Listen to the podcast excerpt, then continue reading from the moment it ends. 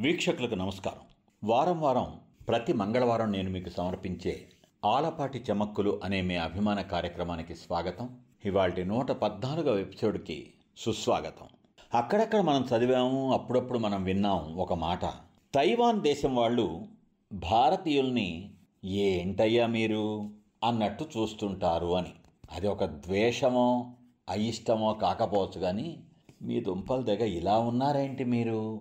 అన్నట్లుగా ఒక రకంగా చూస్తారు. తైవాన్ దేశంలో సంవత్సరం పాటు గడిపినటువంటి ఒక భారతీయుడి గట అతను బాగా అందరితో కలుపుగోలుగా ఉండటం అందరితో ప్రేమగా స్నేహంగా ఉండటం అనేటువంటి స్వభావం కలిగినవాడు కాబట్టి చాలామంది తైవాన్ వాసులు స్నేహితులయ్యారంట.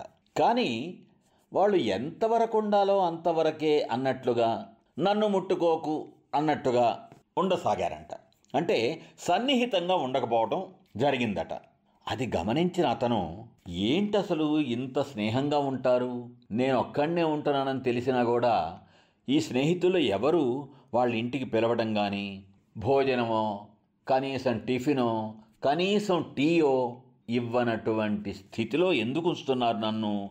అని ఆశ్చర్యపోయాడంట ఆలోచించాడంట. చాలా చాలా చాలా చాలా ఆలోచించి తనకి బాగా సన్నిహితంగా ఉండి తనతో ఎక్కువగా మాట్లాడుతూ ఉండేటువంటి ఒక స్నేహితుణ్ణి అడిగాడంట ఆ సంగతి. బాబు నాతో అందరూ క్లోజ్గా ఉంటారు ఫ్రెండ్లీగా ఉంటారు.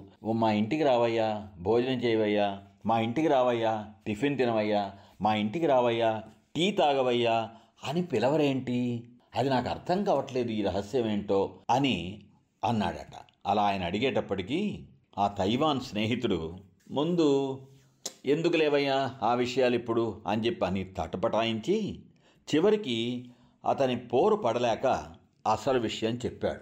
అంటే గుట్టు విప్పాడు. ఏమిటది? రెండు వందల సంవత్సరాల పాటు భారతదేశంలో బ్రిటిష్ వాళ్ళు పరిపాలన సాగించారు. అవునా? అవును అన్నాడు మనవాడు. అది అందరికీ తెలిసిన విషయమేగా.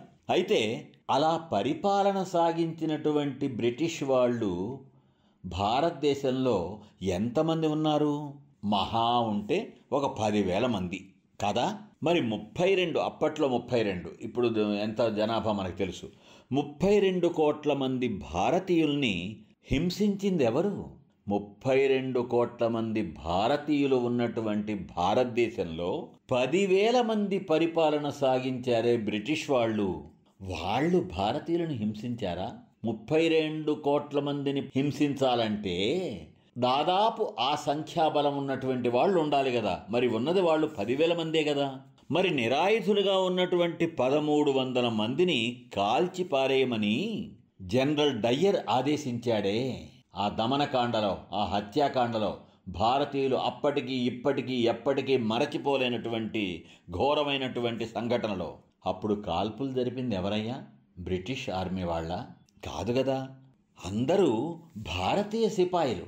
మీ ఉప్పు తింటున్నాం కదా అని మీకు రుణపడి ఉంటామని చెప్పి బ్రిటిష్ వాళ్ళకి తమని తాము అమ్ముకున్నటువంటి వాళ్ళు. మరి అంతమంది భారతీయ సిపాయిల్లో ఒక్కడైనా వాళ్ళందరినీ కాల్చేయవయ్యా అని ఆజ్ఞాపించినటువంటి జనరల్ డయ్యర్ని ఆయన వైపు గురిపెట్టి తుపాకీతో కాల్చలేదేంటి? చంపలేకపోయాడేంటి? మన భారతీయ మిత్రుడికి నోట మాట రాలేదు. తైవాన్ స్నేహితుడు ఇంకో ప్రశ్న కూడా అడిగాడు. మీ భారతదేశానికి మొగలాయి వాళ్ళు ఎంతమంది వచ్చారు? వాళ్ళు ఎన్ని సంవత్సరాల పాటు భారతదేశాన్ని పరిపాలించారు? భారతీయులను తమ బానిసలుగా చేసుకున్నారు? మీలోనే కొందరిని మతం మార్చి మీకే వ్యతిరేకంగా పోరాడేలా చేశారు? అప్పుడు బ్రిటిష్ వాళ్ళు కావచ్చు దానికి ముందు మొఘలాయి వాళ్ళు కావచ్చు ఇది ఏదైనా జరిగినప్పుడు దీని అర్థం ఏంటి? మీ భారతీయుల్లో చాలామంది డబ్బు కోసం కక్కుర్తిపడి తమ తోటి సాటి దేశస్థులని హింసించారు. హింసించడానికి కూడా వెనకాడలేదు తమ సాటి వారితో అంత అనుచితంగా ప్రవర్తించారు. కాబట్టి మై డియర్ ఫ్రెండ్ నా ప్రియమైన మిత్రుడా మీ ప్రజలే మీ భారతీయులే శతాబ్దాల పాటు తమ తోటి ప్రజల్ని అంటే తమ తోటి భారతీయుల్ని చంపుతూ హింసిస్తూ ఇబ్బంది పెడుతూ కష్టపెడుతూ యాతనలకి గురి చేస్తూ వచ్చారు. ఇదంతా చేసింది ఎందుకోసం? కేవలం డబ్బు కోసం. అంటే ఏమిటి? మీ పద్ధతి ఏంటి స్వార్థపరులుగా ఉండటం మోసగాళ్ళుగా ఉండటం విద్రోహులుగా ఉండటం అల్పబుద్ధులుగా ఉండటం శత్రువులతో స్నేహం చేసి తమ సొంత మనుషులకి తమ సొంత తోటివారికి ద్రోహం చేయడం. ఇటువంటి మనస్తత్వం ఉండే వాళ్ళని మా తైవాన్ ప్రజలు ఎలా ప్రేమిస్తారయ్యా? ఏదో ఇక్కడ నువ్వు వచ్చావు కాబట్టి నీతో స్నేహంగా కాస్తో కూస్తో ఉండటం వరకు ఒక సభ్యతగా పాటిస్తున్నారు తప్ప అంతకు మించి వాళ్ళు మనసులో మీకు చోటివ్వడం ఎలా సాధ్యమవుతుంది? అంతటి ద్రోహబుద్ధి ఉండేటువంటి వాళ్ళని మా తైవాన్ దేశస్థులు ఇష్టపడలేరు. ద్వేషించకపోవటం అది మా సభ్యత మాత్రమే. మా సంస్కారం మాత్రమే అన్నాడు. ఇంకో విషయం కూడా చెప్పాడు ఆ తైవానీయుడు. బ్రిటిషర్లు హాంకాంగ్ని స్వాధీనం చేసుకున్నప్పుడు జాగ్రత్తగా వినవయో బ్రిటిషర్లు హాంకాంగ్ని స్వాధీనం చేసుకున్నప్పుడు ఒక్క స్థానికుడు కూడా అంటే హాంకాంగ్కి చెందినటువంటి ఒక్క పౌరుడు కూడా వాళ్ళ సైన్యంలో చేరలేదు. అలా సైన్యంలో చేరితే తమవారి మీదే పోరాడాల్సినటువంటి నీచమైనటువంటి మనస్తత్వం ఉంటుంది కదా. అటువంటి మనస్తత్వం వాళ్ళకి లేదు.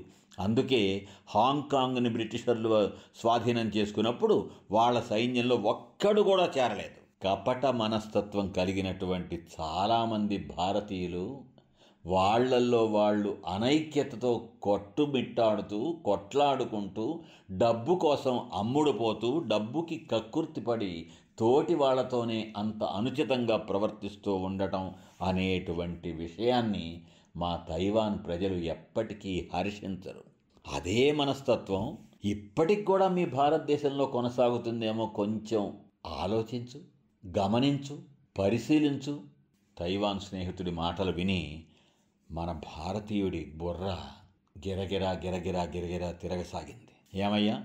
తమ సొంత ప్రయోజనాల కోసం విపక్షాలు దేశద్రోహానికి పాల్పడుతున్నప్పుడు దేశద్రోహ చర్యలకి తావిస్తున్నప్పుడు జాతి వ్యతిరేక కార్యకలాపాలకి ఊతమిచ్చేందుకు వెనకాడరు. భారతీయుల్లో అత్యధికులు దేశానికి ఇచ్చే ప్రాధాన్యత చాలా చాలా చాలా చాలా తక్కువ. మీకు మీరు మీ సుఖం మీ సంతోషం మీ వైభోగం అదే ముఖ్యం. సమాజం ఏమైపోయినా పర్వాలేదు దేశం ఏమైపోయినా పర్వాలేదు. మీకు అసలు ఆ బాధే లేదు. అప్పుడే కాదు మొఘలాయుల కాలంలోనూ బ్రిటిషర్ల కాలంలోనే కాదు. ఇప్పుడు మీ దేశాన్ని మీరు గమనించుకున్నా కూడా ఇటువంటి సత్యాలు అక్కడక్కడని కనిపిస్తాయి అని ముగించాడు తైవాన్ దేశస్థుడు. మనవాడికి దిమ్మ తిరిగిపోయింది. మనవాడికే కాదు ఇప్పుడు కూడా దేశం దేశ సమైక్యత దేశ సమగ్రత దేశ భద్రత దేశ ఆత్మగౌరవం ఇటువంటి విషయాలని గురించి ఆలోచించే వాళ్ళు అక్కరలేనటువంటి అంశాలను పట్టుకొని వేళ్ళాడరు. అలా వేళ్ళాడుతూ ఉండటం అక్కరలేని సమర్థింపులకి చోటివ్వటం మనం ఎన్నో చూస్తున్నాం. ఎన్నోసార్లు చూస్తున్నాం ఎంతమందినో అలాంటి వాళ్ళని ఇప్పటికీ మనం చూస్తున్నాం. తైవానీయుడు చెప్పినటువంటి మాట ఆ భారతీయుడి మదిలోనే కాదు మనందరి మదిలో మెదులుతూ ఉండాలి. ఆలోచిస్తే ఈ చేదు నిజం ఖచ్చితంగా అర్థమవుతుంది మనకి. ఇక ఇవాల్టి ఎపిసోడ్లో కొసమెరుపు. మనం చాలాసార్లు వింటూ ఉంటాం మేరా భారత్ మహాన్ అంటే నా భారతదేశం ఎంతో గొప్పది అని. ప్రపంచ దేశాలన్నీ అజ్ఞాన అంధకారంలో కొట్టుమిట్టాడుతూ ఉన్నప్పుడే మన వాళ్ళు సుజ్ఞాన జ్యోతులని వెలిగించి ప్రపంచానికి జ్ఞాన మార్గం చూపించారు. వేదాలు ఉపనిషత్తులు సాక్షాత్తు భగవద్గీత ఒక యోగా ఒక ఆయుర్వేదం ఇలా ఎన్నో అద్భుతాలున్నటువంటి భారతదేశం మనది. వేలాది సంవత్సరాల క్రితం ఇవన్నీ మనకున్నాయి. అయితే వాటన్నిటినీ పక్కన పెట్టి అక్కర్లేనటువంటి మోజులకి లోనవుతూ మనం ఉంటూ అప్పుడప్పుడు ఊరిని నాలిక మీదకి తెచ్చుకొని పదాలని మేరా భారత్ మహాన్ అని చంకలు ఎగరేసుకుంటూ భుజాలు ఎగరేసుకుంటూ ఉండటం ఎంతవరకు న్యాయం?